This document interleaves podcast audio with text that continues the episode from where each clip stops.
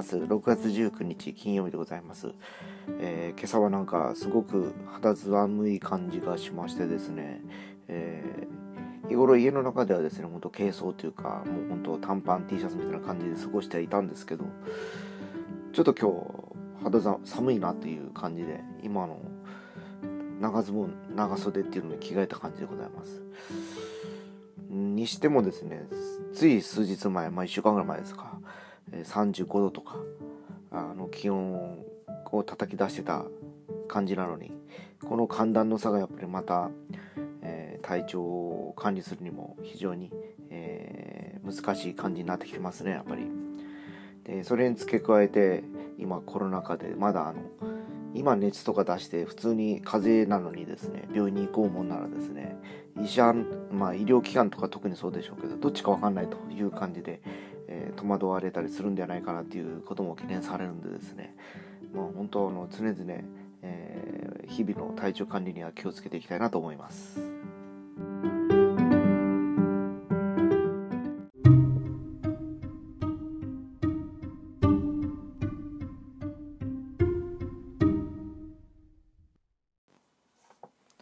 え、昨日ですね結局、えー、午前中から父親の病院に行き、えー、その後えー、母親の病院に行き、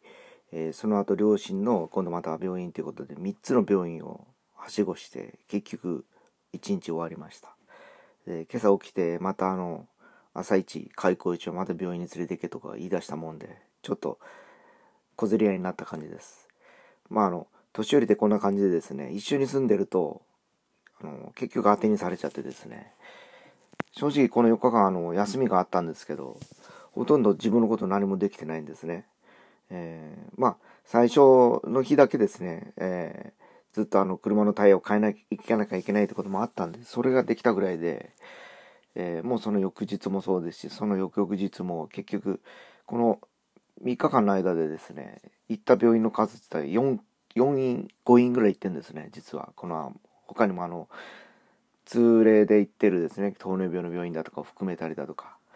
で、今朝に来てまた別のギャンカとか言い出して、もういい加減にですね、あの、こっちの生活を圧迫するなってちょっと話をしてたとこだったんですけど、もう本当あの、正直ストレスですね。はっきり言って。えー、まだですね、仕事上のストレスだとかですね、えー、あの、肉体的な疲労のストレスの方がまだマシでですね、なんかこう、自由にできない。結局あの自分の時間がない制限されるこの辛さっていうのはですね計画が何も立てれないんですよ。要はですね、えー、これしてこれしてである程度皆さんもそうだと思うんですけど、えー、まあ今日はこれをしたいとかまああの時間があればこれをしようとかいうふうな感じで計画を立てると思うんですけどえー、実際にはあのそれすらも朝の段階で全部覆されるというのが我が家の状況です。で、どっかあの仕事に行ってる場合はですね、そこがもう決まっちゃってるからもう微動だにしないんですけど、今日みたいに午後からやっぱり仕事入ってるんですね。にもかかわらずそんな話をしてくるというのが、この年寄りの現状で、別にあの、行って僕が一緒に話を聞くわけじゃなくて、もうただ足なんですね、車として。送り迎えるのです。だからもう、理屈としては別にあの、タクシーで行けばすぐ、すぐ話なんですけど、わざわざ頼ってくるという、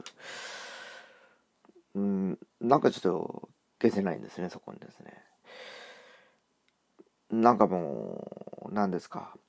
昨日も一昨日もとかずっと考えてですね、3日も4日もその病院に行くような環境の人がいるようであれば、もうあの正直全部もう入院させてほしいですね、総合病院ですね。で、例えば目が悪ければその中の眼科医に行けばいいし、内科医に行けばいいし、っていう感じをするぐらいです。ただ、あの、結構年を出てく、取ってくると、もうなかなかやっぱ病院もですね、ほんと老衰でもしない限りは入院もさせないだろうしですね、もうあの、非常に困ってます。まあ、なんかですね、本当朝からこんな話はあんまりしたくないんですけど、非常にあの重たい現実があってですね、えー、ずっとその、本当サラリーマンやってた頃が本当に懐かしく輝かしくてですね、え今更なんですけども、本当あの、同居してなければ多分普通の生活できてたような気がしますね、本当に。だからもう、それもこれも今更なんでですね、今僕がも、あの、抱えてる現状というのは自分が選んだ、まあ、環境だと思うんでですね、それを受け入れていかなきゃいけないとは思うんですけど、ここまでちょっと不自由な環境にちょっと、さらされるとちょっと毎日きついなっていうのが正直なとこであったりしますね。うん、変な話、もう、やっぱり糖尿病っていうのがものすごくあの煩わしい病気でですね、えー、言い方悪いですけど、例えば癌とかだったらもうある程度ほらもう、えー、その状況に合わせて治療の方法もあったりだとかですね、入院したりだとか手術したりだとかいう感じになるんでしょうけど、まあ、糖尿病にかかわらず、あの生活習慣病っていうのは、えー、経過治療っていうか、結局薬を飲みながら毎月の状況を自分で自己管理して見ていくという感じなんでですね、えー、はっきり言って家族まで巻き込まれていくんですね。それに合わせた食事の、例えばあのカロリー計算だとか、分量だとか、えー、あるいは時間、食べる時間だとか、薬飲む時間だとか、細かいことを言い出すともキリがなくてですね。で、そんな老人が2人もいるとですね、もう本当にですね、もう、降参する感じですね。まあなんとかこの環境を脱却したいとは思ってるんですけど、なかなかそうもいかずですね、えー、もう本当あの、結局、亡くなるまで付き合わなきゃいけない感じになってきてるっていうのは確かに、あのー、各医者の方からも聞かされてはいるんですけど、ここまで来るとちょっとあのー、どうしたもんかなと、悩ましく、ちょっとあのー、今日も思ったりしてるところでございます。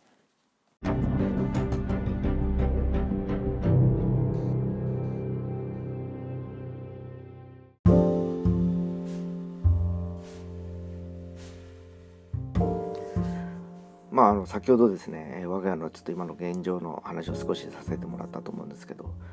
じゃあ仮に今から僕が就職してですね、えー、朝9時からもう仕事に出るという5時になったらその環境は改善されるのかっていうと結局家に残していったりする状況で僕自身僕一人が多分あのそういうあのストレスからは、えー、解消はされると思うんですけど他の家族に今度はそれが影響してくるような気がします。えー、うちのあのパートナーもですね日頃はですねあの仕事してたりしますので、えー、何でしょうか。休みの日はじゃあもう家のことをしなきゃいけないじゃないですか。やっぱり家の洗濯だとかですね掃除だとか。でそれを押されて病院とかまたいう話になってくるとですね、えー、結局あの誰かがその面倒を見なきゃいけなくなると。いうことになったりします。で今あの介護とかいうあのなんて言いますかねえー、その制度はですねやっぱり心身にしあの障害があったりだとかですね、えー、要はあの生活云々じゃなくですね基本的に体がどっか悪い足が悪いとかですね不自由な人に対してのいろんなサービスの提供だとか行政からのいろんな提案があったりするんですけど、えー、完全看護とかになってしまうとやっぱり民間のですね、えー、そういうあの福祉施設に、えー、入ってもらうしかないと。いうことになっちゃうらしいんですね。で、そうなると、正直言ってですね、えー、そこにあの支払う金額って毎月ほど、あの、家のローンどころかですね、毎月30万ぐらい払わなきゃいけない。人一人雇って、あの面倒見させた方がまだ安いじゃんっていうぐらいの金額になるそうなんですね。もちろんその中には食事代も入ってたりだとか、えー、いろいろとその他のケアも含めた、えー、サービスが盛り込まれるっていうことはあるんでしょうけど、まあちょっとそれはですねやっぱりあの僕みたいにまだ一緒に住んでる人はいいんでしょうけど